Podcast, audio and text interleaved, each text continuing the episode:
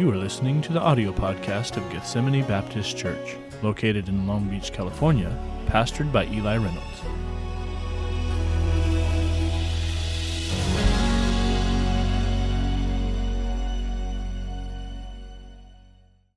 Okay, all right, there we go. We are good to go. Thank you all for being in church here tonight. Uh, I know there's other places that you could have been. Thank you for taking the time, going to church, and, and pleasing God with your obedience in going to church. It's the right thing to do.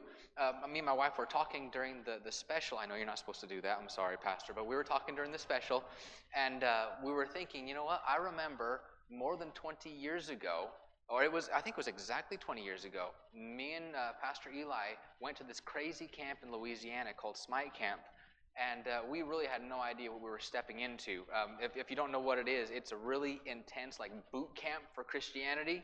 And I really didn't know what I was stepping into. My wife had already been there, Miss Faith had already been there, but I didn't know what I was stepping into. I don't know if, if a pastor knew either what we were getting into. And we felt like we were just brand new people. That was 20 years ago, brother. That was a long time ago. We're now those old people that can talk about how long, like decades, that we've had. So this is kind of cool. So, anyway, it's, it's a blessing to be able to know Pastor um, for that long and their family. They're good, good friends of ours. And we don't keep in contact very well. I think one time we were going by Pastor's house a few years ago and said, Man, I'm so sorry I've not kept in contact. I was telling him, He said, I'm so sorry I haven't kept in contact well enough over these years. He says, I'm not sorry. This is the way it is. See you in six years. I mean, something like that. But they're good, good friends of ours, and I'm, I'm very grateful to have their friendship. I'm grateful for y'all to have them as a pastor's family. You, you don't know what you have in their family. I'm serious. So let's take a quiz real quick. You're going to like this one. How many different churches have you been to in your lifetime? How many different churches? Pastor, how many churches do you think you've been to in your lifetime? Think about it. Let's try to get a, a high number here. Um, Miss Faith, how about you? Three? Three churches in your lifetime that you that you visited a lot, right? Uh, we're, we're probably around 30, 40, somewhere around there. Uh, pastor probably a little bit around that. Anybody pushing 40? Four churches you visited. Okay, that works, okay? A lot of churches. Me and my family, we have visited how many churches? Several hundred churches. Just because of the style of life that we have, we go from church to church to church when we're in the States. And we see a lot of churches, we see a lot of pastors, we see a lot of different situations. you you guys have a great situation. You have a wonderful pastor's family, loves you, cares for you. Don't ever despise it. How do you despise your pastor? By not taking advantage of the things that God has given him to gift to you. So take advantage of every opportunity that you guys have to participate, to pay attention, to be here, to serve, everything that you can and God will bless it tremendously. Uh, before we get into the message, uh, while we're talking about this, everyone, let's go to the book of Acts, chapter number 27. Acts chapter number 27. Uh, before we get into it, I have something I need to give to Pastor. I've heard uh, a story a few times, and uh, we were at their house this evening, or yesterday evening, and uh, Pastor gave me a little story, and I said, Well, how did the story end? And he told me the story. How many of y'all have ever heard the story of the water eruption? Do y'all tell that story here or no? One time? Okay, well, Pastor, here is a. Uh, there you go. well, now you can't say you don't have one, so you got one. All right. Um, so if you don't know the story behind that one, ask Pastor sometime. He'll, he'll give you the details on that. Um, we, we were in the country of Chile for about 10 years. Uh, back in 2020, 2020, we got there in 2010, and we were there until 2020. We had a few furloughs. We had to come back and take care of some medical stuff and then and different fundraising things we had to do. But in 2020, uh, we had some major health issues that started before COVID really got going with a vengeance. Uh, I brought my wife back to the States, left the kids with a babysitter on the other side of the world. That was an experience. And then brought her to the States, dropped her off with a family that was going to be taking care of her because she, she couldn't walk. She couldn't, she couldn't take care of herself. She was wheelchair bound. And for about a month and a half, really no memories of, of time and what, what happened during that time. So it was really, really bad for her for a while. Um, and then that was in January. Then I went back uh, after one day in the States with her. I went back to go be with the kids, and we thought that she's going to be in the States for maybe a month, maybe a month and a half. And once she felt better, then she would come back and we'd keep on going. Uh, but that didn't happen. She never really started feeling better. And one month turned into two months, turned into three months. Uh, at some point during that process, all of our passports were stolen when somebody robbed our house. So we couldn't get back to America because the embassy had shut down because of COVID. I mean, it was thing after thing after thing. We finally were able to get back. We were the, okay, you, who's ever been to Miami Airport? Anyone here been to Miami? It is not a small place. What's been allowed, what's not been allowed. Um, so all this stuff happened. We stayed for a, a, longer time at the church there than, than what we were planning on. We felt we were used. We, we, had, uh, we had a great job to be able to do, and we did the best that we could at that job. And that whole time, we continued uh, continued pastoring the church online, and we would my wife would have lessons for the ladies uh, as often as she could, and every week I would be on on the internet. First of all, with them in their houses because they couldn't leave out of their houses. They could not go out onto the street without being some of them arrested, uh, others having major fines. It was it was crazy the the level of of crazy that happened over there. But now they're coming out of it. They're meeting together again as a church. When I went back in March of this last year, most everybody that was in that church when I left came back together again. We were thrilled to see that. That first visit, we saw people saved and baptized uh, because now we have a hot water baptistry. Brother, we are the only church that I know of in Arica that has a hot water baptistry. We are blessed. It is great. Um, so we had some uh, salvations, baptisms and, and started making some plans, started building a nursery, started doing stuff. And so that was exciting. Uh, then, uh, then while I was there, um, I came in. Uh, it worked out for me to come into the country. While I was there, um, the, uh, the Chilean government changed one of their laws regarding foreigners. Remember, we had lost our residency, uh, residence, our residency. We lost our residency and because we passed that one year time. During that time, they had a new law, or they adjusted that law to allow for two years in the exterior. And they had this debate that day while I was in the office of their version of the FBI trying to figure out what I was going to do with my paperwork. They were deliberating that day on whether they were going to apply that two year rule to those that had already lost it or to everyone that was going to lose it. They, they, they decided to apply it to those that had already lost it. So all of a sudden, those doors that were closed flew wide open and we could go back as residents. All I had to do was get my kids into the country before two weeks was over. so flew home, grabbed the kids, flew back to Chile. Ah, man, that was an expensive stamp, most expensive stamp I have ever got in my life. Uh, so we have them, they're residents. Again, we're all ready to go. God opened the doors wide open for us to get back there. The second time that I came back with the two older children, we all brought suitcases full of stuff. In our church, they saw, Pastor, you brought suitcases. That's a good sign. So they, they're thrilled that we were able to, to come back. And that's the direction that we're going. We covet your prayers. We don't know how it's going to be. We don't know if the civil unrest that was there before COVID is going to resume like it was before COVID. We don't know. Uh, we don't know if COVID is over or they're going to lapse back into government control of things. We don't know. We don't know if my wife's health is going to maintain the way that it has been here we don't know. There's a lot of we don't knows involved in this situation. What we do know is that we believe that it is God's will for us to go back and take the next steps with our church to continue in this journey with them. So we're excited about it. Our church is definitely excited about it, and we cover your prayers towards that end. Okay, we're in Acts chapter number 27. Let's look at verse number 1. Acts 27 1. I think we're going to have a message tonight that'll be helpful. Uh, hopefully, it'll be interesting. Um, Pastor said, You have only two hours to preach today. So, as long as we're good there. I said, Pastor, don't worry. I would rather people uh, wish they heard me more than wish they heard me less. That's been my, my philosophy of preaching for a long time. And so far, it has served me okay. So, Acts chapter 27 verse number one. We're going to read a little bit.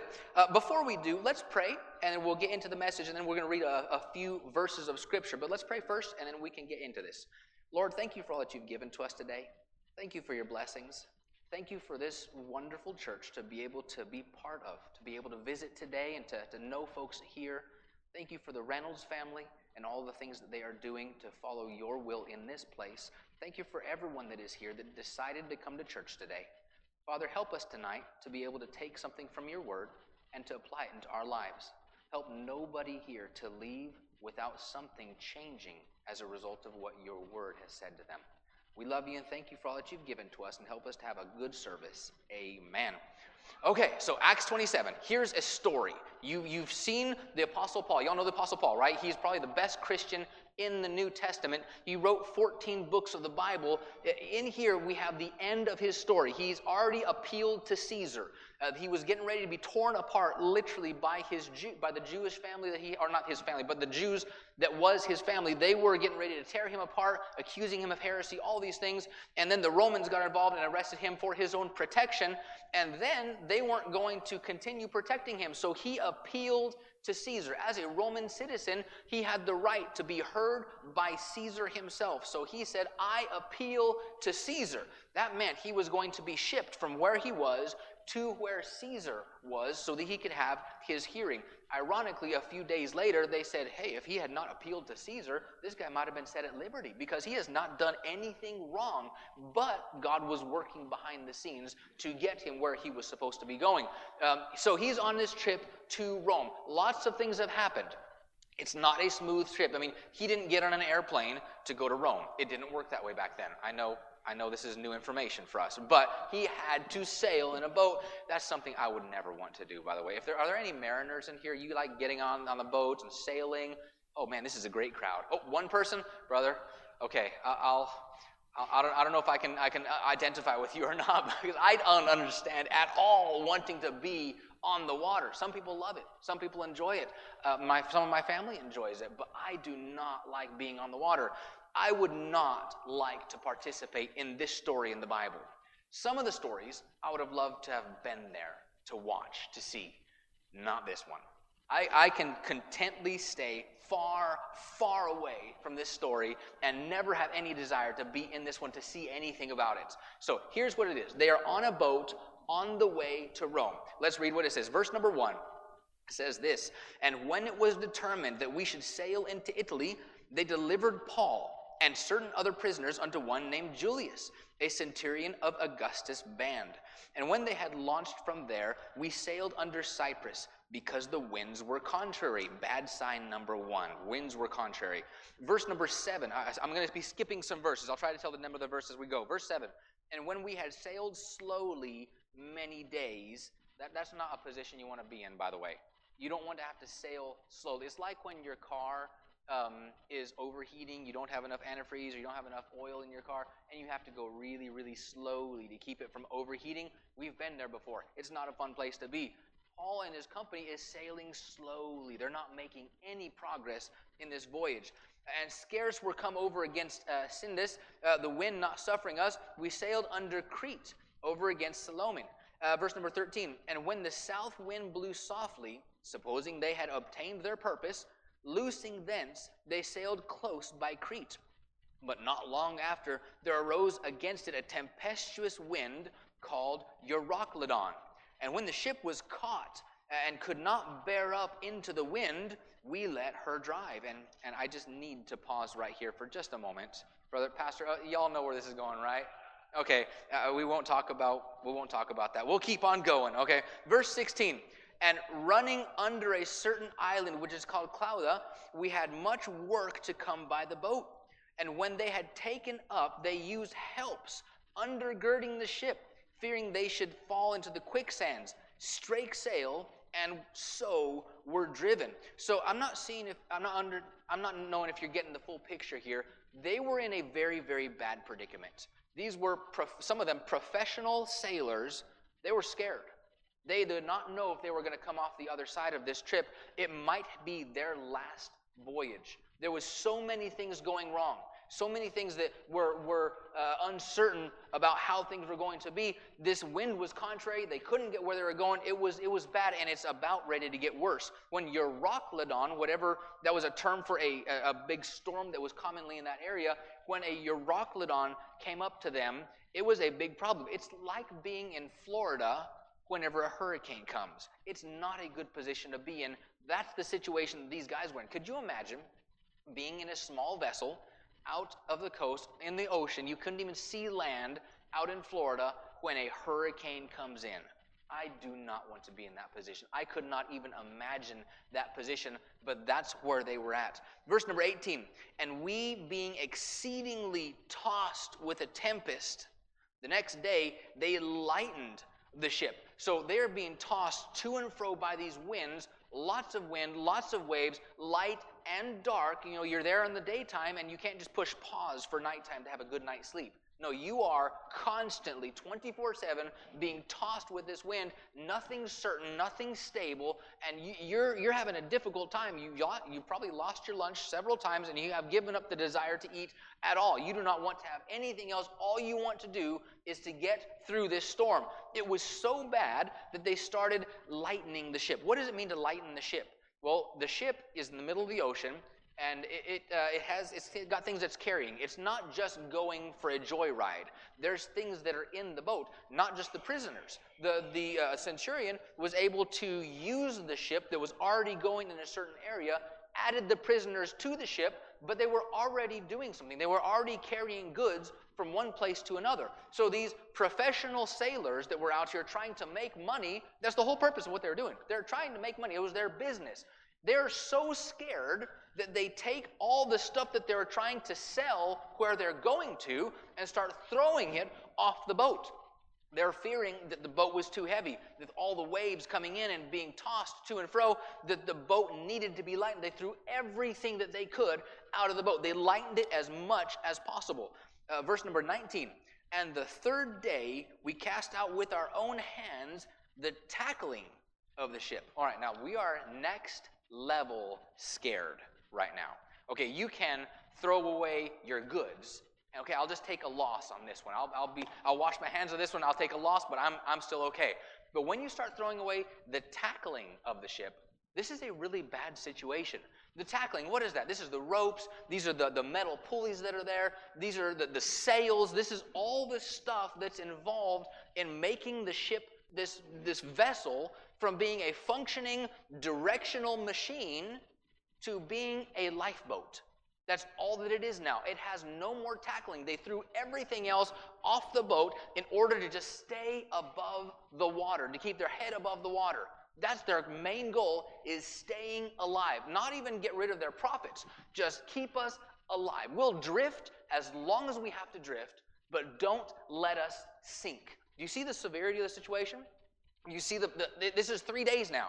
They've been going through this. They have no hope in sight. Uh, verse number 20 And when neither sun nor stars in many days appeared, and no small tempest lay on us, all hope that we should be saved was then taken away. Have you ever been there before? Where you are in the middle of a problem. Maybe it's not a boating problem, maybe you're not sailing somewhere, but life has got you in a situation where you have no hope in sight. I don't understand how this is working. This life is contrary to me. I, am not getting anything out of life. I'm, I've cut every, everything out of my life. I'm just trying to live. I'm just trying to survive this problem. Whatever the storm in your life is or has been, you're just trying to keep your head above water, and all hope that you should be saved is taken away. You've just given up. Oh man, I, I don't see the light at the end of the tunnel and that joke where you see, okay, there's a light, and it's, it's not, it's, it's a train, you know, it's coming for me. There's no hope at all in my situation. I've given up entirely. You can see it on people's faces sometimes. When you see them, when you, when you know what they're going through, and there's a fight, there's a battle. There was a, a, a family that during COVID, uh, they, one of them got COVID, and it was it was a battle back and forth. And there was a look on this lady's face that yes, we're going to get through this, and yes, we're praying, and yes, we're going for it. And you could see the hope on her face. But then there was a change to where all hope was lost, and you could see it all over her face. It was just done, and I felt so sorry, so bad for this, and there was nothing that anyone could do about it. And it's not just COVID or other sicknesses. I mean, there's all kinds of sicknesses that were out there, but sometimes difficult situations in life. We're trying to make things work, and then all of a sudden it's just there, there is no way that we can make this work out. There is no hope. This is where these guys were at. No hope whatsoever. Uh, verse number 27 now. But when the 14th night was come, as we were driven up and down in, in, in Adria, about midnight, the shipmen deemed that we drew, we drew near some country. Uh, then, uh, verse 29, then uh, fearing lest we should have fallen upon rocks, they cast four anchors out of the stern and wished for the day. So picture it here. And we're, we're getting through the story and we'll start making some applications here pretty soon. Um, midnight, you can't see anything. It is dark. It is really, really dark. Um, there's no traffic lights anywhere. There's no stars anywhere. You are pitch black. You can't see your hand right here. I mean, there's nothing. Maybe there's a little bit of fire around the ship, but if I understand it correctly, it was raining really hard. It's really hard to keep fire going when it's raining really hard. You are blind. Nothing is, is going well. Midnight, uh, raining, you're soaked to the bone. I don't like being soaked. I like being nice and dry and warm, and it's, it's a nice fuzzy feeling. I don't being I don't like being wet, and, and my kids laugh at me all the time when we try to go get into a, into a river or into a lake or something to go swimming. I will take my time getting inside that water, and it will take one toe at a time trying to get in because I don't like getting cold at all. These guys were soaked to the bone, can't see, raining, not enjoying it. 14 days into a killer storm. In here, we didn't read it, but they haven't eaten in two weeks two weeks without food. Now, two hours without food, we start getting famished. It's, it's rough life, okay? Two weeks, these guys are not eating anything. They are. I mean, if you can find a man that's not eating for two weeks, something is wrong. I mean, deadly wrong with the situation. Uh, chained to others or surrounded by criminals. Picture it, the Apostle Paul right there. He's not done anything wrong, but he is a criminal he is being taken to a, an appeal hearing where he's being going, and these other prisoners with him, who knows what they have done, but I can't imagine they were great company. What did you do? Yeah, I killed 20 people. What did you do? I stole. Th- I don't know. What did you do? I'm a preacher. You know, I, you know, it, it, it couldn't have been great. But they're sitting here in this miserable situation, chained to each other. They're, they're, this is not good. Verse number 36. Now, here's the turning point. You saw what happened. Midnight, they threw four anchors out. Now, verse 36. Then were they all of good cheer, and they also took some meat. And when